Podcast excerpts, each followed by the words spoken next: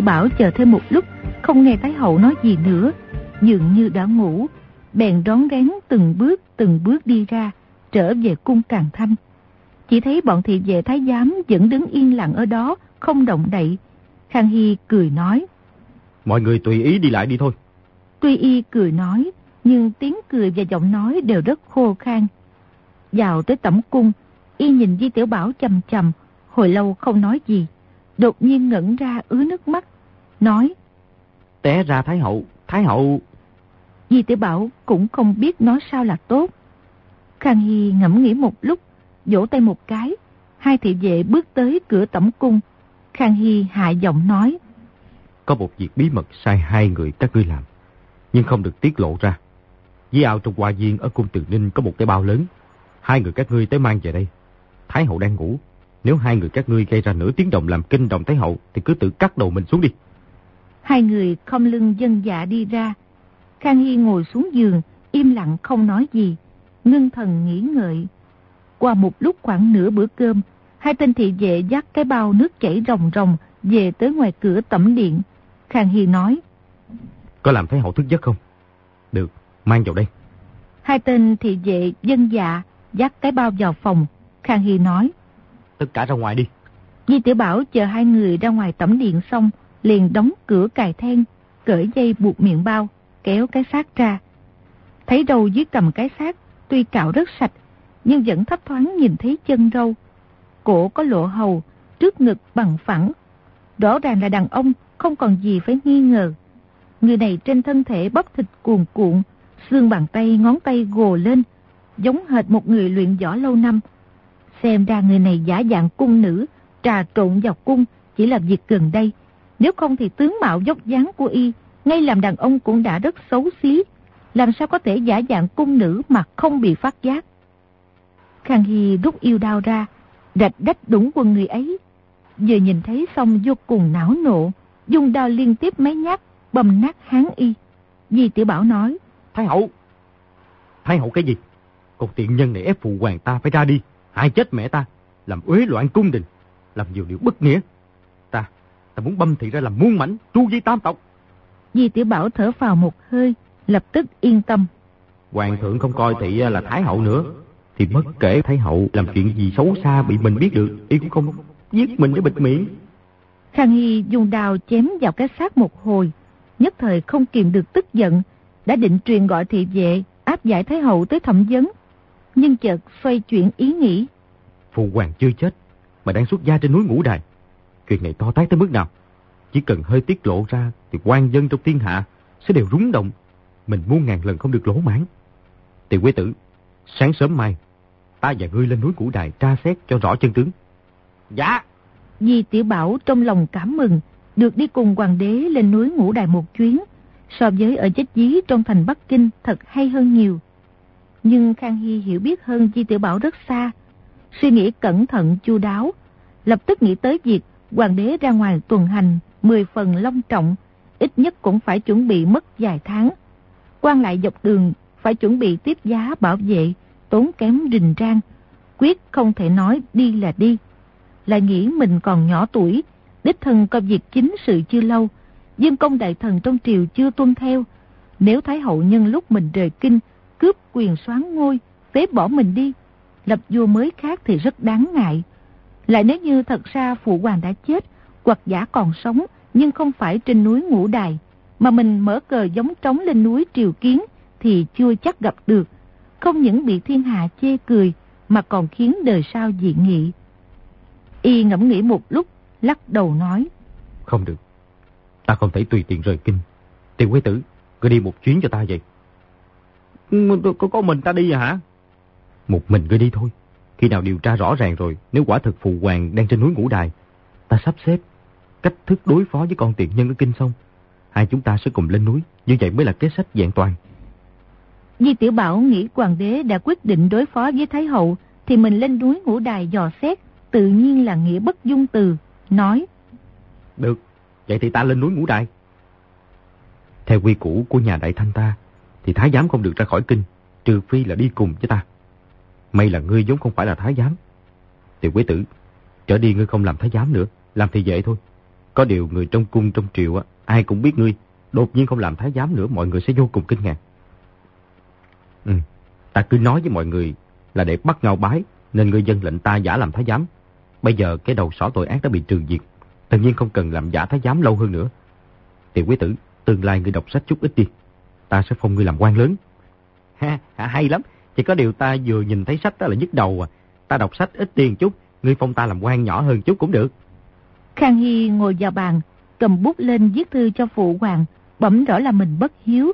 Đến hiện tại mới biết phụ hoàng vẫn còn sống, trong lòng rất mừng rỡ, sẽ lập tức lên núi nghênh đón thánh giá về cung, tiếp tục cai trị muôn dân mà con trai cũng thường được gặp mặt. Viết được vài hàng chợt nghĩ. Nếu lá thư này rơi vào tay người khác thì thật rất không ổn. Nếu tiểu quế tử bị người ta bắt hoặc giết chết thì lá thư này sẽ bị lấy mất. Y cầm lá thư, viết được mấy hàng lên, châm vào đèn đốt cháy, lại cầm bút viết. Sắc lệnh cho phó tổng quản ngự tiền thị vệ khâm thưởng Hoàng Mã Quải, Ghi Tiểu Bảo, tới công cán ở một dãy núi ngũ đài. quan viên văn võ các tỉnh đều phải theo lệnh điều động khâm thử. Viết xong đóng ngự ấn lên, đưa cho Di Tiểu Bảo, cười nói. Ta phong ngươi một chức quan, ngươi xem là chức gì? Di Tiểu Bảo mở tròn mắt, chỉ biết tên mình và ba chữ ngũ, một, văn. Tất cả sáu chữ mà chữ Di và chữ Bảo nằm liền trước sau chữ Tiểu mới nhận ra được. Chứ nếu viết riêng ra thì không dám nói chắc, bèn lắc đầu nói. Không biết là chức quan gì, nhưng hoàng thượng đích thân phong thì chắc chắn không phải là quan nhỏ. Khang Hy cười cười, độc đạo sắc lệnh lên một lượt. Di Tiểu Bảo lè lè lưỡi nói. Là phó tổng quản ngự tiền thì dễ hả? Ghê thiệt, ghê thiệt. Còn thưởng hoàng mã quải nữa. Đa Long tuy là tổng quản, nhưng không được khoát hoàng mã quải. Chuyện này nếu ngươi thu xếp được ổn thỏa, sau khi về cung, ta sẽ thăng chức cho ngươi. Chỉ có điều, ngươi còn quá nhỏ tuổi, làm quan lớn quá thì không giống lắm. Chúng ta cứ từ từ. Quan lớn quan nhỏ vậy ta cũng không quan tâm. Chỉ cần thường được gặp mặt ngươi, như thế là tốt lắm rồi. Chuyến này ngươi đi phải hết sức cẩn thận, hành sự phải thật bí mật. Đạo sắc lệnh này, nếu không phải dạng lần bất đắc dĩ, thì không nên lấy ra cho người ta xem. Thôi, đi đi.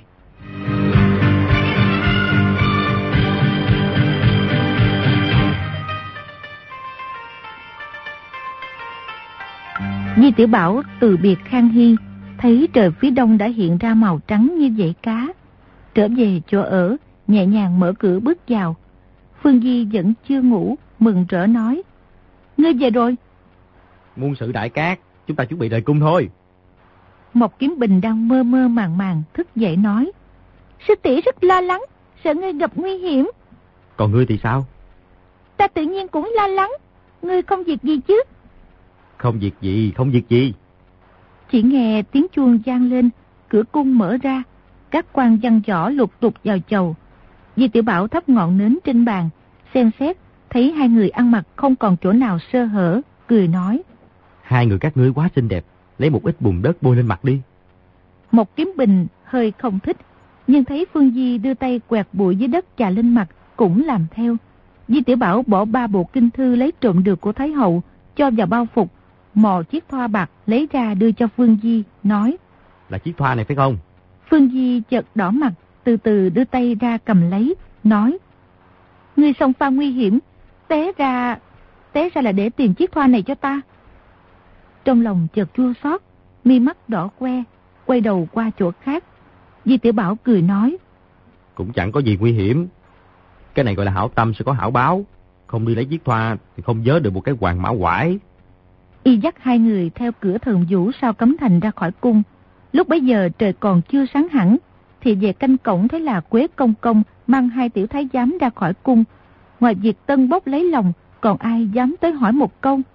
Phương Di ra khỏi cung, đi được hơn 10 trượng, quay đầu nhìn lại cửa cung một cái, trăm mối cảm xúc dân trào, đúng là như vừa trải qua một kiếp khác. Di tiểu Bảo thuê ba chiếc kiệu trên đường, dặn khiên tới phố Tây Trường An, rồi thuê một chiếc kiệu nhỏ khác tới cách chỗ đóng của thiên địa hội hai con hẻm, thì dừng lại nói. Bạn bè trong Mộc Dương Phủ của các ngươi đêm qua đều đã ra khỏi thành. Ta tới gặp bạn bè bàn bạc, sẽ đưa các ngươi tới đó. Y làm phó tổng quản ngự tiền thị vệ khâm tứ hoàng mã quải, tự cảm thấy đã trở thành người lớn. lại thêm có tờ sắc lệnh trong người, đi tra xét một việc đất lớn, đột nhiên bỏ hết giọng điệu hoạt ghê, lại thêm còn cách chỗ sư phụ không xa, càng không dám buông thả. Phương Di hỏi, Ngươi, từ nay trở đi, ngươi đi đâu? Ta không dám nứng ná ở Bắc Kinh nữa, đi càng xa càng tốt. Chờ khi thấy hậu chết rồi mọi chuyện yên ổn mới dám trở về. Bọn ta có một người bạn tốt ở Thạch Gia Trang Hà Bắc. Ngươi, nếu ngươi không chê, thì cùng đi tới đó trốn tránh một thời gian được không? Hay lắm, ngươi là ân nhân cứu mạng của bọn ta. Mọi người đều là người mình. Ba người cùng đi trên đường thì cũng vui hơn. Hai người nhìn y chầm chầm, đều có ý lưu luyến. Một kiếm bình tỏ vẻ nhiệt tình thành thật. Phương Di thì hơi có vẻ thẹn thùng. Di tử bảo nếu trong người không có nhiệm vụ quan trọng, kết bạn đồng hành với hai gia nhân thế này, ngao du đường xa, vốn là vô cùng khoái hoạt tiêu dao. Lúc ấy lại không thể không tìm cách thoái thác, nói. Ta còn hứa với bạn bè đi làm một việc quan trọng, bây giờ không thể tới thạch gia trang. Các ngươi đang bị thương, hai cô nương đi trên đường thật không tiện. Để ta quỷ thác một người bạn tin cậy hộ tống các ngươi đi. Chúng ta cứ nghỉ ngơi một chút, ăn cho no, rồi sẽ thông thả bàn tính. Lúc ấy bèn tới trụ sở của thiên địa hội, bọn quân đệ canh gác ngoài hẻm nhìn thấy y, dội vàng đưa vào. Mã ngàn siêu ra đón, thấy y dắt theo hai tiểu thái giám, vô cùng kinh ngạc. Di tiểu Bảo ghép vào tay y nói nhỏ. Là em gái của một tiểu công gia, người kia là sư tỷ của cô ta. Ta cứu từ trong cung đưa ra. Mã ngàn siêu mời hai cô gái vào sảnh đường ngồi, mang trà ra mời, kéo Di tiểu Bảo qua một bên nói. Tối hôm qua tổng đại chủ rời khỏi kinh rồi. Di tiểu Bảo cảm mừng, y một là rất sợ sư phụ tra vấn xem đã luyện tập võ công tới đâu, hay là không biết có nên nói lại việc Khang Hy sai mình hay không. Nghe nói sư phụ đã rời kinh, trong lòng lập tức như buông được gánh nặng, nhưng trên mặt thì lại tỏ ra vô cùng thất vọng, dẫm chân nói. À, vậy, vậy, vậy, vậy, vậy. À, sao sư phụ đi gấp vậy? Tổng đại chủ sai thuộc hạ nhắn lại với Di Hương chủ, nói lão nhân gia người đột nhiên nhận được tin cấp báo Đài Loan, không về ngay không được. Tổng đại chủ muốn Di Hương chủ phải cẩn thận mọi việc, tùy cơ hành xử. Nếu không tiện ở trong cung nữa, thì tạm thời rời kinh thành để trốn tránh. Lại nói muốn Di Hương chủ chuyên cần luyện tập võ công, không biết chất độc trong người của Di Hương chủ đã giải được hết chưa? Nếu thấy không ổn thì phải báo ngay cho tổng đà chủ biết. Được rồi, sư phụ lớn lo chuyện thương thế và võ công của ta, thì khiến người ta phải cảm kích. Hai câu ấy của y đúng là thật lòng. Nghe nói sư phụ trong lúc gấp rút mà vẫn nhớ tới mình, vô cùng cảm động, lại hỏi. Đài Loan có chuyện gì vậy? Nghe nói là mẹ con họ Trịnh Bất Hòa giết chết đại thần, dường như là có nổi biến. Trần Đống Đại Chú rất có oan vọng. Có biến loạn gì thì lão nhân gia người tới cũng sẽ lập tức thành yên ổn thôi. Dương chủ không cần lo lắng. Bọn Lý Đại Ca, quan Phu Tử, Phàn Đại Ca, Phong Đại Ca, quyền trinh đạo trưởng đều đi theo Tổng Đại Chủ. Từ Tam Ca và thuộc hạ ở lại Kinh Thành để Dương chủ sai khiến. À, nghĩ bảo người uh, mời Từ Tam Ca tới đây. Nghĩ thầm, bác tí viên hầu từ Thiên Xuyên võ công cao cường, người lại cơ cảnh, giả lại là một lão già, hộ tống hai cô gái tới Thạch Gia Trang thì không gì tốt bằng, lại nghĩ. Đài Loan cũng mẹ con bất hòa, giết người sinh sự, cũng giống hệt với Thái Hậu và Hoàng đế Bắc Kinh. Y quay vào sảnh, ăn miếng với hai người Phương Mộc. Mộc Kiếm Bình ăn được nửa bát, không nhịn được hỏi. Ngươi quả thật không đi cùng bọn ta tới Thạch Gia Trang à? Di Tiểu Bảo nhìn qua Phương Di, thấy nàng dừng đũa không ăn, đưa mắt nhìn mình chầm chầm, trong ánh mắt lộ vẻ vô cùng tha thiết. Bất giác trong lòng nóng bừng lên, đã định bảo hai cô gái lên núi ngủ đài với mình, nhưng lại lập tức tự nhủ. Mình đi làm việc quan trọng tới mức nào, mang theo hai cô nương đang bị thương dướng tay dướng chân. Bị người ta để ý quả thiệt là muôn ngàn lần không được mà. Ai, ta làm xong việc, sẽ tới Thạch Gia Trang thăm. Bạn của các ngươi chỗ nào tên gì? Phương Di từ từ cúi đầu xuống, cầm đũa gấp một sợi miếng, nhưng không cho vào miệng, hạ giọng nói. Vì bằng hữu ấy mở một cửa hàng bán lừa ngựa ở chợ Tây Thạch Gia Trang. Y tên là Khoái Mã Chu Tam. Khoái Mã Chu Tam, được rồi, ta nhất định sẽ tới thăm các người. Trên mặt lộ ra vẻ ương ngạnh, hạ giọng nói. Sao ta không tới chứ? Làm sao bỏ được hai bà vợ lớn vợ nhỏ qua nhường nguyệt thản này? Ngoan ngoãn không đầy nửa ngày, lại đấm mồm mép rồi. Nếu ngươi coi bọn ta là bạn tốt, thì bọn ta, bọn ta hàng ngày chờ ngươi. Nếu ngươi có lòng kinh bạc, không tôn trọng người khác, Vậy thì... Vậy thì cũng không cần tới nữa. Di Tiểu Bảo đạp phải đinh, cảm thấy hơi cục hứng, nói. Được rồi, ngươi không thích nói đùa thì sau này ta không nói nữa. Phương Di có vẻ ấy nấy, dịu dàng nói. Nói đùa cũng phải có mức độ, cũng phải xem lúc xem chỗ nữa. Ngươi, ngươi giận hả? Không có, không có, chỉ cần à, ngươi không giận là hay rồi à. Với ngươi đó à, chẳng ai giận thật được đâu. Phương Di lại nhoẻn miệng cười, tuy bụi đất trên mặt chưa lau chùi, nhưng vẫn không che lấp được vẻ kiều diễm. Di tiểu Bảo lập tức cảm thấy trong người ấm áp. Y cứ ăn từng miếng từng miếng, nhất thời không nghĩ ra được câu gì để nói.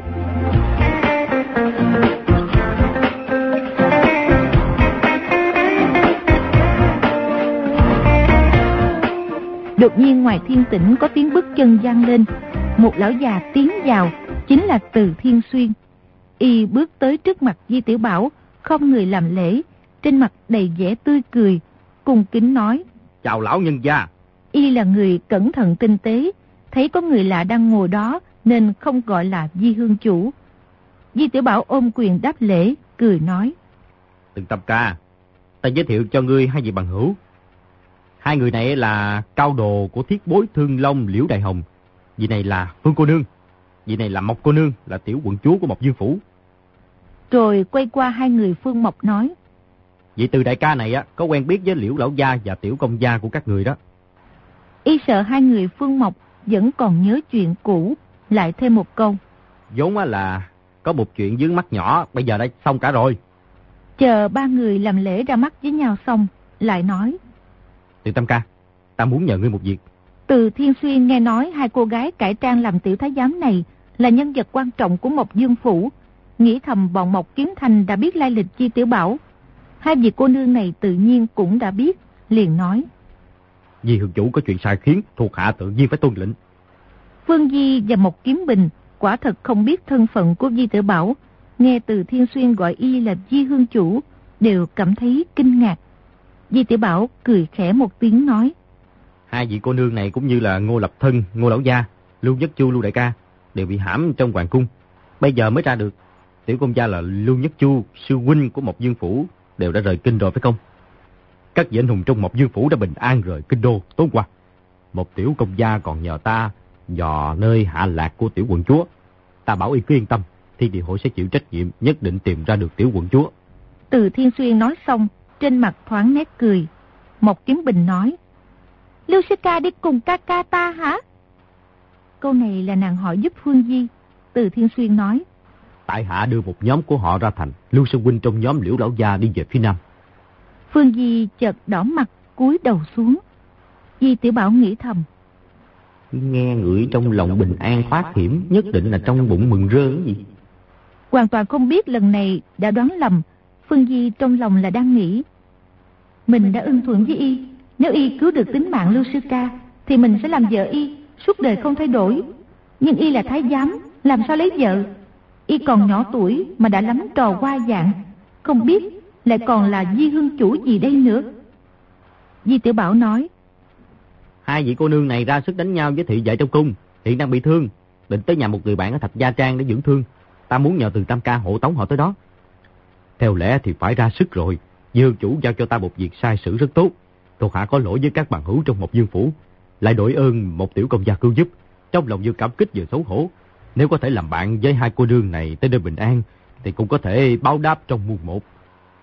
Mộc Kiếm Bình nhìn từ Thiên Xuyên một cái, thấy y thân hình gầy gò, lưng còng hông dẹo, dáng vẻ già nua, có thể chết bất cứ lúc nào. Nói gì tới việc hộ tống mình và sư tỷ chỉ sợ trên đường còn phải chiếu cố cho y. Huống chi Di Tiểu Bảo không đi cùng, đã rất thất vọng, vẻ không bằng lòng, không kiềm được hiện ra trên mặt. Phương Di thì nói, làm phiền đại giá của từ lão gia thì quả thật không dám.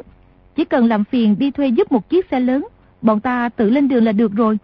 Vết thương của bọn ta cũng không nặng gì lắm, quả thật không cần bận tâm. Phương cô nương không cần khách khí, nhưng chủ đã có lệnh, ta nói thế nào cũng phải phụng bồi tới nơi. Hai vị cô nương võ nghệ cao cường, cũng không cần lão già ta với trò đáng ghét bên cạnh. Hai chữ hộ tống thì lão già ta quả thật không có bản lĩnh. Nhưng chạy việc mua sắm hậu hạ hai vị cô nương trong khách điếm, quét nhà thuê xe, mua đồ, làm những việc giặt ấy để hai cô đương trên đường đỡ phải bất công sai bảo, đối phó với hai người như bọn phu xe phu kiệu điếm tiểu nhị. Phương Di thấy khó chối từ nữa, bèn nói. Thành ý của từ lão gia, không biết làm sao để báo đáp. Báo đáp cái gì chứ, không giấu gì hai cô nương. Ta đối với vị vi hương chủ của bọn ta đây, trong lòng vô cùng khâm phục. Được thấy y còn nhỏ tuổi, thật ra thần thông quảng đại lắm. Y đã cứu cái mạng già của ta, hôm nay lại giúp lão già ta hả giận một phen. Ta đang thầm tính toán nghĩ cách làm cho y già việc quên hên. Ngờ đâu hôm nay y lại giao cho ta làm một việc sai sử.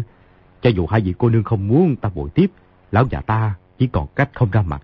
Dọc đường làm quan đi trước, gặp núi mở núi, gặp suối bắt cầu, hầu hạ hai vị cô nương tới Thạch Gia Trang bình yên. Đừng nói tới Bắc Kinh tới Thạch Gia Trang chỉ có mấy ngày đường. Nếu vị hương chủ sai lão già ta theo hai vị tới dân Nam, thì cũng nói đi là đi, tới nơi mới thôi. Một kiếm bình thấy dáng vẻ của y tuy xấu xí, nhưng nói chuyện lại rất có ý gì, liền hỏi. Hôm qua y làm ngươi hãi giận chuyện gì vậy? Hôm qua, y không phải y đang trong hoàng cung sao? Thủ hạ của thằng Giang Tặc ô Tâm Quế có một gã cẩu quan tên Lương Nhất Phong. Y bắt lão già ta về, đánh đập chửi mắng lấy thuốc cao dán kính miệng ta lại. Mai à, được lệnh huynh sai người tới cứu ta. Dương chủ đáp ứng lời ta, y nói chắc sẽ bảo người đánh gãy hai chân của gã cẩu quan ấy.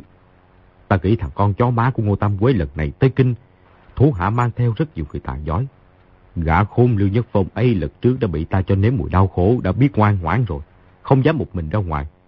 Nếu bọn ta muốn trả thù thì rất không dễ. Nào ngờ hôm qua trong hiệu thuốc chủng đức đường ở Tây Thành, thấy một người bạn là Y Sinh Trật Đã, nói trong ổ chó của Bình Tây Dương Phủ, sai người khiêng một thằng cẩu quan đi tìm Y Sinh Trật Đã khắp nơi. Chuyện cũng kỳ quái, tìm Y Sinh Trật Đã hết người này tới người khác được tất cả 23 người. Nhưng không ai chữa trị, chỉ nói với họ gã cẩu quan ấy tên Lương Nhất Phong, hồ đồ ngu gốc, Thằng con chó má của Bình Tây Dương đích thân cầm gậy đánh gãy hai cái chân chó của y. Bắt y phải đau 7 ngày 7 đêm không cho chữa trị. Phương Di và Mộc Kiếm Bình đều vô cùng ngạc nhiên hỏi Di Tiểu Bảo. Đó là chuyện gì vậy? Thằng cẩu quan ấy đắc tội với từ tâm ca. Tự nhiên là phải cho y nếm mùi đau khổ. Sao người trong ổ chó Bình Tây Dương Phủ lại khiêng y đi qua đi lại để cho mọi người đều biết vậy? Thằng tiểu tử ngô ứng hùng á, là muốn người ta đồn tới tai ta. Ta bảo y đánh gãy chân thằng cẩu quan kia, y đã làm rồi. Tại sao y phải nghe lời ngươi? Ta bị đặt bừa bãi, lừa y một chập, y ban tính lợi. Ta vốn định tìm giết y, nhưng nghĩ gã cổ quan ấy được thiên đi trên đường để thị chúng. Hai chân bị gãy lại không cho chữa trị, nếu tới dưới kỳ thì lại quá tiện nghi cho thằng khốn ấy. Chiều hôm qua ta chính mắt, nhìn thấy y, cái mạng chó mười phần, đã mất hết chính. Ông cuộn cuốn lên để lộ ra hai cái chân bị gãy sưng dù bầm tím. Đào tới bước kêu cha kêu mẹ. Hai vị cô nương, các người nói lão già ta trong bụng khoái ra thế nào? Lúc ấy Mã Ngạn Siêu đã thuê được ba chiếc xe lớn, đứng chờ ngoài cửa. Y cũng là một nhân vật đắc lực trong thiên địa hội. Nhưng theo quy củ trong hội, mọi người lại làm việc phạm pháp có thể mất đầu. Nếu không thật cần thiết thì càng ít để lộ chân tướng càng tốt. Vì thế Di Tiểu Bảo cũng không giới thiệu cho Phương Di và Mộc Kiếm Bình. Di Tiểu Bảo nghĩ thầm. Trong bao phục của mình có tất cả năm bộ tứ thập nhị chân kinh. Số kinh tư này có tác dụng gì thì mình một chút cũng không biết. Nhưng rất nhiều người liều mạng để trộm cắp, cướp, đoạt. Thì bên trong nhất định có một nguyên cớ rất lớn. Mang trong người đi trên đường khó mà không thất lạc. Trầm ngâm một hồi lâu đã tìm được cách bèn hạ giọng thì thào với Mã Ngàn Siêu. Mã đại ca, ở trong cung á, ta có một người huynh đệ tốt bị bọn thị vệ thác đác giết chết. Ta mang trò cốt của y ra, phải an táng y cho đàng hoàng. Nhờ ngươi lập tức sai người đi mua một chiếc quan tài. Mã ngàn siêu dân già, nghĩ thầm bạn tốt của Di Hương Chủ bị người thác đác giết chết, thì ắt là nghĩa sĩ phản thanh. Bèn đích thân đi lo liệu. Ngoài một chiếc quan tài gỗ tốt, các vật như áo tang, giải liệm, hũ đựng tro, vôi bột, giấy bản, giải dầu, bài dị, phướng, giấy tiền vàng bạc đều mua đầy đủ, đều là thứ hạng nhất. Lại mua giúp hai người Phương Mộc quần áo giày tất đàn ông và những thức lương khô điểm tâm mang đi đường. Còn gọi một người phu liệm xác, một người thợ sơn quan tài. Đến khi mọi vật được đưa tới, thì Di Tiểu Bảo và hai cô gái đã ngủ được 2 giờ. Di Tiểu Bảo trở dậy, thay mặc quần áo thường, nghĩ thầm. Mình phụng chỉ lên núi ngũ đài công cán thì rất bận rộn. Làm sao có thời giờ rèn luyện võ công. Bí quyết võ công của sư phụ đưa cho đừng để người ta lấy trộm mất. Lúc ấy, dùng mấy lớp giải dầu bọc thật kỹ năm bộ kinh và bí quyết võ công của sư phụ đưa cho. Xuống bếp, bốc một nắm tro củi cho vào hũ đựng tro cốt, nghĩ thầm. Tốt nhất là đặt một cái xác thiệt ở trong quan tài. Cho dù có người mở quan tài ra tra xét á, cũng không nghi ngờ. Chỉ có điều trong ba khắc một giờ thì tìm đâu ra một người xấu mà giết. Lúc ấy bèn lấy một ít nước lạnh, sát vào mắt lên mặt. dáng vẻ đau xót, hai tay bưng cái bọc giải dầu và hũ đựng tro cốt, bước vào hậu sảnh, đặt bao phục và hũ vào quan tài, quỳ xuống bên cạnh, buồn tiếng khóc lớn. Từ Thiên Xuyên Mã Ngạn Siêu và hai người Phương Mộc chờ trên sảnh, thấy y quỳ xuống khóc lớn, đời nào là nghi ngờ. Chỉ cho rằng quả thật là tro cốt của bạn y, cũng đều quỳ xuống làm lễ. Di Tiểu Bảo đã thấy tình hình người nhà người chết, vái trả người điếu tang. Bèn bước tới cạnh quan tài, quỳ xuống dập đầu làm lễ với bốn người. Nhìn thấy có rất nhiều giấy bản, vôi bột, kế đóng đinh nắp quan tài. Thợ sơn quan tài bắt đầu sơn bích lại.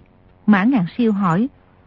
Tôn tính đại danh của vị nghĩa sĩ này nên viết bằng sơn ngoài quan tài. Di Tiểu Bảo sụt xịt không ngừng khóc lóc, trong lòng ngẫm nghĩ nói. Y, y, y, y tên là Hải Quế Đống. Đó là tên ghép của ba người Hải Đại Phú, Tiểu Quế Tử và Thùy Đống thành một tên, nghĩ thầm.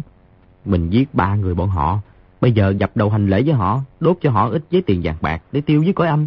Ba con ma chết quan các ngươi chắc cũng không quấy nhiễu ta chứ. Một kiếm bình thấy y khóc lóc rất thảm thiết, bèn an ủi. Người thác đác mãn thanh giết chết bạn của chúng ta, rốt lại thế nào cũng phải có ngày giết sạch bọn họ để trả thù rửa hận cho bạn tốt. Người tác đác tự nhiên là phải giết, nhưng mối thù của mấy vị bạn tốt này thì ngàn vạn lần không thể trả được. Một kiếm bình mở tròn hai mắt, sửng sốt nhìn y, nghĩ thầm. Tại sao lại không thể trả thù được? Bốn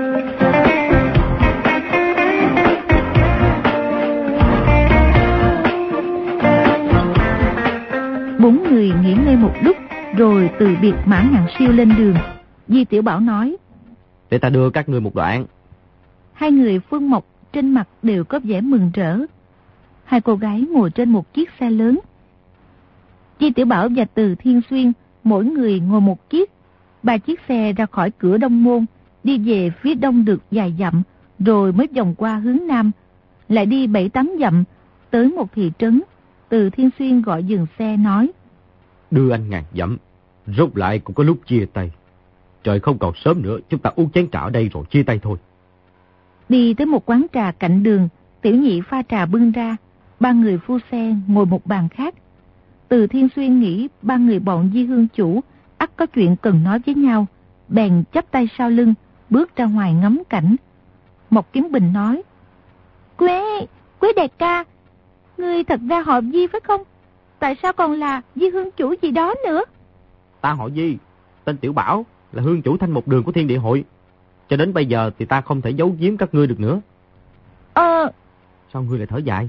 Ngươi là Hương Chủ thanh một đường của Thiên Địa Hội, tại sao lại vào Hoàng Cung làm thái giám? Đó không phải là... Đó không phải là... Phương Di biết nàng muốn nói mấy chữ vô cùng đáng tiếc. Nhưng một là câu ấy nói ra bất nhã, hay là vì không muốn Di Tiểu Bảo buồn lòng, bèn nói xen vào. Anh hùng hào kiệt vì việc lớn của quốc gia, không nề chịu khuất chịu nhục, thật khiến người ta vô cùng khâm phục. Nàng đoán Di Tiểu Bảo ắt là dân lệnh thiên địa hội, tự quỷ hoại thân thể, dọc cung nằm dùng, quả thật khiến người ta kính phục. Di Tiểu Bảo cười khẽ một tiếng nghĩ thầm. Có nên nói cho họ biết mình không phải là thái giám không ta? Chợt, nghe từ thiên xuyên quát. Bà Ú, đến giờ này bà ngươi còn chưa chịu lộ chân tướng à? Rồi dương tay đập vào vai của người phu xe bên phải. Chưởng phải của từ thiên xuyên sắp chạm vào vai người phu xe. Người kia thân hình nghiêng đi một cái. Chưởng phải của từ thiên xuyên đã đánh hụt. Quyền trái của y đã đánh tới hông phải người phu xe. Người phu xe lật tay móc lại đẩy ra. Kéo phát quyền lệch ra bên ngoài. Từ thiên xuyên khuỷu tay phải lại đánh vào gáy y. Người phu xe tay phải xòe ra, hất lên đánh hờ vào mặt từ thiên xuyên. Khuỷu tay phải của từ thiên xuyên Nếu chạm vào gáy y, thì trán của mình cũng sẽ bị tay quyền của y đánh trúng. Lập tức hai chân sử kình điểm xuống, nhảy bật lại phía sau. Y liên tiếp đánh ra ba chiêu. Chưởng dỗ, quyền đánh, khuỷu đè, đều là thủ pháp mười phần lợi hại. Nhưng người phu xe chỉ hời hợt mà quá giải được tất cả. Từ Thiên Xuyên vừa sợ vừa giận, đoán chắc người này là hảo thủ trong đại nội, dân lệnh tới bắt người. Lập tức xua tay trái lia lịa, ra hiệu cho ba người bọng Di Tiểu Bảo, mau mau đào tẩu. Mình sẽ giữ chân địch nhân, để ba người có cơ hội thoát thân. Nhưng ba người bọn họ đời nào lại chịu làm chuyện không có nghĩa khí như thế. Phương Di đang bị thương, khó lòng động thủ. Di Tiểu Bảo và Mộc Kiếm Bình đều rút binh khí ra, sấn tới giáp kích. Người phu xe kia quay lại cười nói. Bác tí Diên hầu nhãn lực lợi hại thật. Âm thanh rất nhỏ. Bốn người thấy y mặt mũi chàng giọt, quần áo dơ bẩn, hình thù xấu xí. Nhất thời không nhận ra được là bao nhiêu tuổi. Từ Thiên Xuyên nghe y gọi ngoại hiệu của mình. Trong lòng càng sợ, ôm quyền nói. Tùng giá lại, tại sao lại cải trang làm phu xe? Hí lộng tại hạ. Người phu xe kia cười nói. Hí lộng thì muôn ngàn lần không dám. Tại hạ là bạn của Di Hương Chủ, biết y rời kinh, đặc biệt tới đây đưa tiễn. Ta... ta lại không nhận ra ngươi. Đêm hôm qua hai người chúng ta liên thủ chống lại cường địch. Tại sao ngươi lại quên?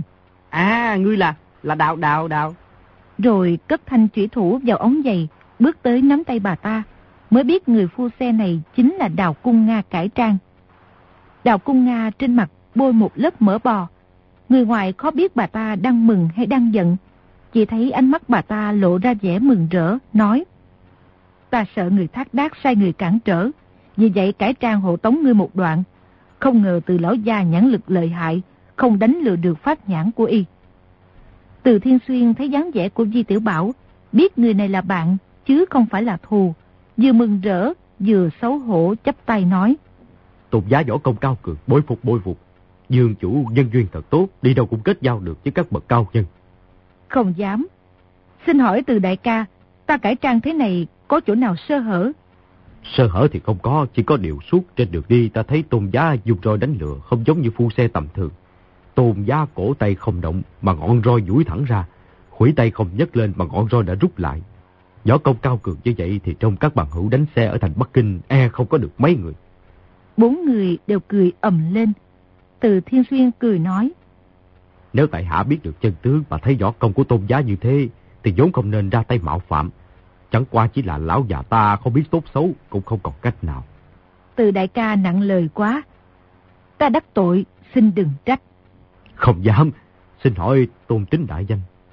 À, vì bạn hữu này họ đào là là bạn sinh tử chi giao với huynh đệ. Không sai, đúng là sinh tử chi giao. Vì hương chủ đã cứu mạng ta. Tiền bối nói gì vậy? Chúng ta chẳng qua chỉ là hợp lực giết chết giả xấu xa kia thôi. Chị huynh đệ, từ đại ca, hai vị phương mộc, chúng ta chia tay ở đây. Rồi vòng tay một cái, đã nhảy lên chỗ ngồi của phu xe. Di tiểu Bảo nói. Đạo, đạo đại ca, ngươi đi đâu? Ta từ đâu tới đây, thì lại về chỗ đó. À, tốt lắm, sau này sẽ có ngày gặp lại. Nhìn thấy bà ta dòng xe phóng đi. Một kiếm bình hỏi. Từ lão gia, người này võ công cao cường lắm mà. Rất cao cường. Bà ta là phụ nữ lại càng cao cường. Là phụ nữ à? Lúc nhảy lên xe bà ta hơi uống lưng. Tư thế cố nhiên dễ nhìn. Nhưng không khỏi có chỗ rụt rụt rè rè. Tự nhiên là phụ nữ. Bà ta nói chuyện âm thanh rất nhỏ. Cũng không giống đàn ông lắm. Di đại ca, bà ta tướng mạo có đẹp không? 40 năm trước có khi cũng dễ coi. Nhưng nếu người sống thêm 40 năm nữa thì cũng dễ coi hơn bà ta hiện nay nhiều. Tại sao lại đem ta mà so sánh? Té ra đó là một bà già. Di tiểu Bảo nghĩ tới việc phải chia tay hai người bọn họ, không kịp được buồn bã. Lại nghĩ một mình lên đường, bất giác hơi có chút sợ sệt. Từ Dương Châu tới Bắc Kinh là theo Mao Thập Bát lịch lãm giang hồ. Trong hoàng cung tuy liên tiếp gặp nguy hiểm, nhưng biết người biết chỗ. Mỗi khi có việc khẩn cấp thì thường dựa vào trí khôn nhất thời mà quá giải trở thành yên ổn. Nhưng lần này lên núi Ngũ Đài Sơn Tây, con đường này cố nhiên chưa từng đi qua. Trên đường lại không quen biết một ai. Y trước nay chưa từng một mình đi xa, rốt lại cũng còn là một đứa nhỏ, không khỏi có chỗ khiếp sợ. Nhất thời muốn trở về Bắc Kinh, gọi Mã Ngạn Siêu cùng đi với mình lên núi Ngũ Đài. Nhưng nghĩ chuyện này có liên quan tới thân thế của tiểu quyền tử. Nếu để người ngoài biết được thì có chỗ rất không phải với bạn bè. Từ Thiên Xuyên chỉ cho là y sẽ trở về Bắc Kinh, bèn nói. Diêu chủ, trời không còn sớm nữa. Mời ngươi cứ quay về thôi. Chậm thêm một lúc chứ e là cổng thành đóng cửa. Di Tiểu Bảo gật gật đầu, trong lòng vừa ngọt ngào vừa chua xót không nói nên lời. Từ Thiên Xuyên mời hai cô gái lên xe, mình ngồi cạnh phu xe, dòng xe đi về phía nam. Di Tiểu Bảo nhìn theo thấy hai người Phương Mộc trên xe thò đầu ra, dãy tay từ biệt. Chiếc xe đi hơn 30 trượng, quanh qua một chỗ ngoặt. Kế đó bị một rặng liễu đỏ che khuất, không còn nhìn thấy nữa. Di Tiểu Bảo lên chiếc xe sau, sai phu xe vòng qua phía tây, không trở vào thành Bắc Kinh. Người phu xe có vẻ ngần ngừ. Di Tiểu Bảo lấy ra 10 lượng bạc nói. 10 lượng bạc, thuê ngươi 3 ngày, vậy là đủ chưa? 10 lượng bạc có thể thuê một tháng cũng đủ. Tiểu nhân xin hầu hạ công tử thật tốt. Công tử muốn đi thì đi, muốn ngừng thì ngừng.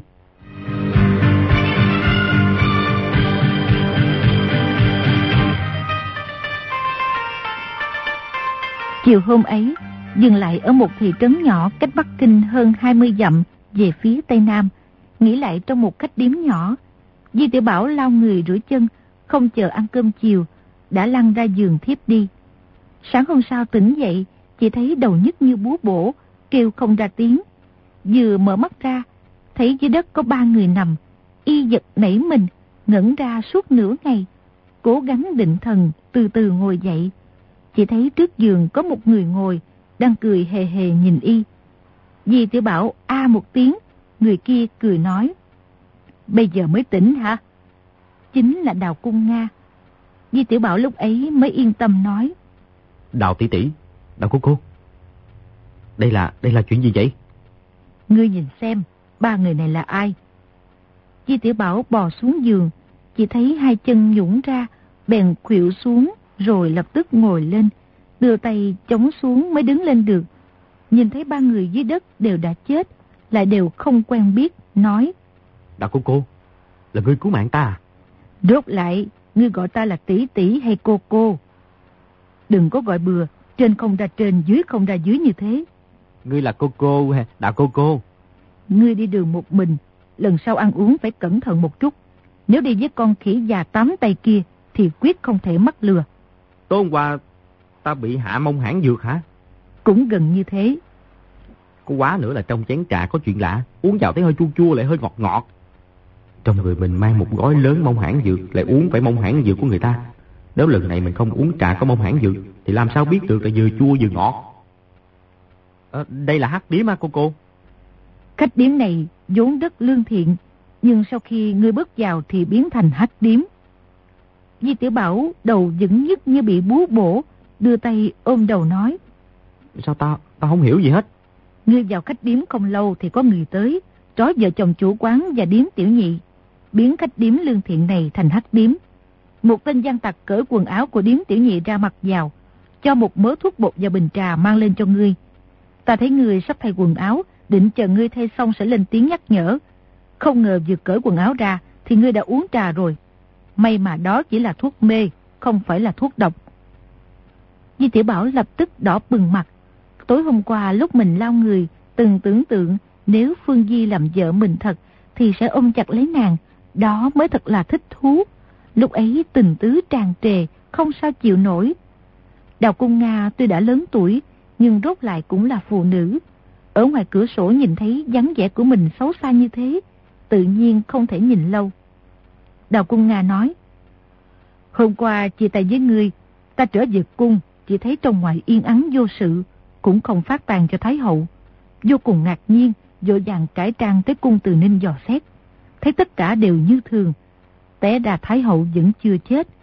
Chuyện này có vẻ lạ lùng. Ta dũng nghĩ Thái Hậu mà chết, thì hai người chúng ta vẫn có thể trà trộn trong cung. Nhát đào tối hôm qua chưa đâm chết thị, thì không lập tức rời cung không được. Lại dội tới thông báo cho ngươi, để ngươi khỏi trở lại cung, tự mình nộp mạng. Di tiểu Bảo giả làm ra vẻ kinh ngạc kêu lên. À, té ra con giả chưa chết. Thiệt là hỏng sự. Trong lòng hơi cảm thấy xấu hổ. Tối hôm qua trong lòng vội giả, lại quên nói tới. Ta lại tưởng ngươi đã biết rồi. Ta vừa quay đi, thấy ba tên thị vệ trong cung từ ninh đi ra. dáng vẻ thậm thà thậm thục. Nghĩ thầm, có quá nữa là Thái Hậu sai họ đi bắt ngươi. Chỉ thấy họ không đi về phía ta. Lúc ấy cũng không có thời gian đâu mà đếm xỉa tới. Bèn trở về chỗ ở thu thập đồ dùng. Lại cải trang từ cửa nách ngự thiện phòng lẻn ra khỏi cung. Té ra cô cô cải trang thành tô lạp trong ngữ thiện phòng. Ngữ thiện phòng dùng rất nhiều tô lạp làm việc tạp dịch. Những chuyện tập dụ như chẻ củi, gánh than, giết gà, rửa rau, đun lửa, rửa bát đều do tô lạp làm. Người này ra vào bên cạnh ngự thiện phòng, rất ít ai lưu ý.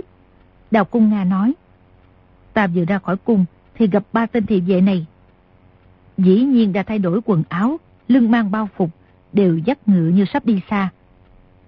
Di Tiểu Bảo a một tiếng, giờ chân trái đá vào một cái xác mấy cái nói.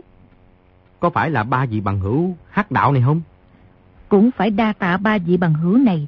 Nếu không có họ dẫn đường, thì ta làm sao tìm được ngươi? Làm sao ngờ được là ngươi vòng qua hướng Tây? Bọn họ ra khỏi thành đi về phía Tây. Trên đường cứ hỏi thăm một thiếu niên 14-15 tuổi đi một mình. Quả nhiên là dân lệnh Thái Hậu đi bắt ngươi. Lúc xế chiều, họ hỏi được tới đây, ta cũng theo họ tới đây. Di Tiểu Bảo trong lòng cảm kích nói. Nếu không phải là cô cô tới cứu, thì bây giờ Diêm La Dương hỏi ta cũng không trả lời được. Y hỏi, Di Tiểu Bảo tại sao ngươi chết? Ta chỉ nói, bấm đại dương, chết đất hồ đồ, không sao biết được. Đào Cung Nga ở trong thâm cung mấy mươi năm, lúc bình thời rất ít trò chuyện với người khác. Nghe Di Tiểu Bảo ăn nói thú vị, cười nói. Thằng nhỏ này, nhất định Diêm La Dương sẽ nói, lôi ra đánh đòn. Chứ không phải sao, Diêm La Dương lão già vuốt râu một cái quát, sống mà hồ đồ, không sao biết được thì cũng thôi. Chứ tại sao chết mà cũng hồ đồ? Ở chỗ ta nếu toàn là bọn ma hồ đồ, thì ta há lại không biến thành Diêm Dương hồ đồ sao? Hai người cùng hô hô cười rộ. Di Tiểu Bảo hỏi. Cô cô vậy sao thế nào nữa hả? Ta nghe chúng hạ giọng bàn bạc dưới bếp. Một tên nói, thánh dụ của Thái Hậu nói bắt sống được thằng tiểu quỷ này là tốt nhất. Nếu không cứ một đao chém chết. Nhưng những vật y mang theo trong người phải mang hết vật cung nộp lên, không được thiếu món nào. Một người nói, thằng tiểu quỷ này dám ăn trộm bộ kinh Phật mà Thái Hậu thường tụng niệm hàng ngày. Rõ ràng đã chán sống rồi. Chẳng trách gì Thái Hậu nổi giận. Thái Hậu giận dò, quan trọng nhất là mấy bộ kinh thư đó. Tiểu Bình Đệ, có đúng là ngươi lấy kinh Phật của Thái Hậu không? Là tổng đà chủ của các người bảo ngươi lấy phải không? Rồi đưa mắt nhìn chầm chầm vào y. Di Tiểu Bảo đột nhiên hiểu ra. Phải rồi, bà ta lục lọi trong phòng của Thái Hậu chính là để tìm bộ tứ thập nhị dương kinh. Ủa mà kinh Phật gì? Tổng đại chủ của bọn ta không thờ Bồ Tát. Ta trước đây chưa từng thấy y đọc qua kinh sách gì hết. Đào Cung Nga võ công tuy cao cường, nhưng từ nhỏ đã sống trong cung cấm, hiểu biết về nhân tình thế thái rất ít. Hai người tuy cùng ở trong hoàng cung, nhưng Di Tiểu Bảo hàng ngày gặp mặt hoàng đế, thái hậu, dương công đại thần, thị vệ thái giám, lúc nào cũng len lỏi giữa sự âm hiểm gian trá, nên vô cùng khôn ngoan nhạy bén, toàn thân là đao kiếm. Đào Cung Nga chỉ làm bạn với hai cung nữ già, mỗi năm cũng khó mà nói ra 10 câu. Ngoài ra cũng không thấy được bao nhiêu chuyện đời. Chỗ chênh lệch trong sự cơ trí giảo quyệt của hai người còn nhiều hơn sự chênh lệch về võ công. Bà ta thấy Di Tử Bảo tỏ vẻ rất ngây thơ, nghĩ thầm. Mình vừa cứu mạng y, y trong lòng vô cùng cảm kích mình. Trẻ con làm gì lại biết bị đặt, huống hồ mình còn đích thân kiểm soát bao phục của y. Liền gật gật đầu nói. Ta thấy họ mở bao phục của người ra lục soát rất kỹ, thấy rất nhiều châu báu, lại có ngân phiếu mấy chục dạng lượng bạc, bèn nảy lòng tham, bàn nhau làm sao giấu đi. Ta nghe thế nổi giận, bèn xông vào giết chết tất cả. Di tiểu Bảo chửi. Té ra thầy hậu biết ta có tiền, sai bọn thị vệ đuổi theo giết người cướp của. Vừa hạ thuốc mê, vừa mở điếm. À, thầy hậu làm những chuyện vô sĩ vậy thì chẳng ra gì. Cũng không phải thế. Thái hậu chỉ muốn lấy kinh Phật, chứ không cần châu báo tiền bạc. Mấy bộ kinh Phật ấy có quan hệ rất lớn. Ta nghĩ hay là ngươi đã đưa cho Từ Thiên Xuyên và hai vị cô nương kia đem tới thạch gia trang cất giấu. Nghĩ thầm đã trừ diệt được địch nhân, cứ để ngươi nghỉ ngơi thêm một lúc. Lúc ấy cưỡi ngựa phóng về phía nam, tìm được chiếc xe của họ ngoài một cách điếm, vốn định đón rén vào trà xét một lượt. Nhưng vị bắt tí viên hầu kia vô cùng cơ cảnh. Ta vừa đặt chân lên mái nhà, y đã biết ngay. Không nói gì được, chỉ còn cách động thủ lần nữa. Y không phải là đối thủ của ngươi. Ta vốn không muốn đắc tội với thiên địa hội ngươi, nhưng không còn cách nào. Ta điểm ngã y rồi, nói rất nhiều câu xin lỗi để y đừng nổi giận. Tiểu huynh đệ, lần sau ngươi gặp y, nhờ nhắn lại vài câu, nói là ta quả thật là bất đắc dĩ. Ta tra xét trong hành lý của ba người bọn họ một lượt, cả chiếc xe kia cũng lục soát một lần, chẳng tìm được gì, bèn giải khai quyệt đạo cho y, rồi cưỡi ngựa quay lại đây. Té ra lúc ta hộ đồ không biết gì, ngươi đã đi làm được rất nhiều việc. Đà cô cô, sao ngươi biết ta trong thiên địa hội vậy? Ta đi theo xe của ngươi suốt nửa ngày, làm sao không nghe được lời các ngươi trò chuyện. Ngươi còn nhỏ tuổi mà đã làm hương chủ thanh một đường, là chức phận rất cao trong thiên địa hội phải không? Cũng không phải là tháp. Đào Cung Nga trầm ngâm hồi lâu, lại hỏi. Người theo hoàng đế lâu ngày, có nghe y nói chuyện kinh Phật gì không? Có nói qua rồi, Thái hậu và hoàng thượng dường như rất coi trọng mấy bộ kinh Phật này nè. Thật ra dụng để làm gì ta? Thái hậu là người xấu xa này nha, cho dùng mỗi ngày niệm một dạng tiếng A-di-đà Phật Bồ Tát cũng không phù hộ nữa. Đào Cung Nga không chờ y nói xong, hỏi ngay. Họ nói gì? Hoàng thượng sai ta và sách gạch đồ đại nhân tới tịch thu tài sản của Ngao Bái. Cứ dặn đi dặn lại là phải tìm bằng được hai bộ kinh gì đó. Nhưng dường như có chữ nhị là có chữ thập nữa. Đào Cung Nga trên mặt lộ vẻ rất phấn khích nói. Đúng đúng, là tứ thập nhị chương kinh. Người có tìm được không? Ta mù chữ, có biết tứ thập nhị chương kinh, ngũ thập nhị chương kinh gì đâu. Về sau sách gạch đại nhân tìm được ta mang về giao cho Thái Hậu. Thì vô cùng vui mừng, thưởng cho ta rất nhiều bánh trái kẹo mứt. Không thưởng vàng bạc, có ta là trẻ con, chỉ cho bánh với kẹo không à. Nếu sớm biết thì xấu xa vậy ta sớm mang hai bộ kinh thư kia vào ngự thiện phòng làm củi đốt cho rồi. Không đốt được, không đốt được. Ta cũng biết là không đốt được. Hoàng thượng mà hỏi sách đại nhân, trò lòe biệp sẽ bậy lộ ra liền. Nói như thế thì trong tay Thái Hậu ít nhất đã có hai bộ tứ thập nhị chương kinh rồi à? E là có tới bốn bộ. Bốn bộ kia à? Ngươi, tại sao ngươi biết được? Đêm trước ta núp ở gầm giường thị, nghe thì nói với người đàn ông giả dạng cung nữ kia nói chuyện, thì thị vốn có một bộ, lấy được trong nhà ngao bái hai bộ, lại sai phó tổng quản ngự tiền thị vệ Thủy Đống, lấy trong phủ của kỳ chủ kỳ gì đó, một bộ nữa. Đúng thế, là lấy trong phủ kỳ chủ tương hoàng kỳ. Vậy trong tay thị đã có bốn bộ, mà biết đâu còn tới năm sáu bộ. Bà ta đứng lên bước đi vài bước nói. Những kinh sách này vô cùng quan trọng.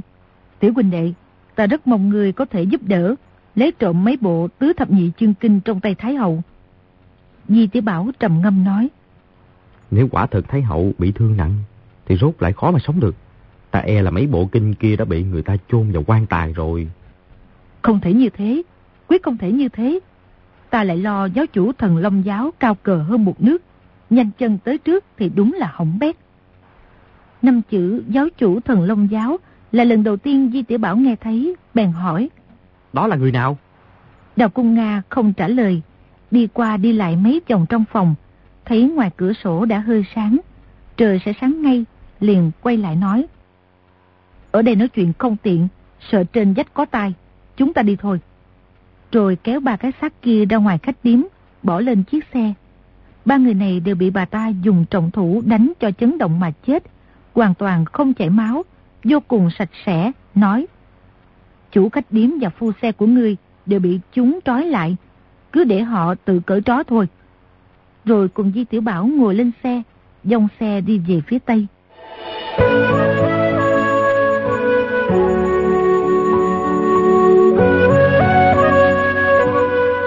Đi được bảy tấm dặm, trời đã sáng hẳn.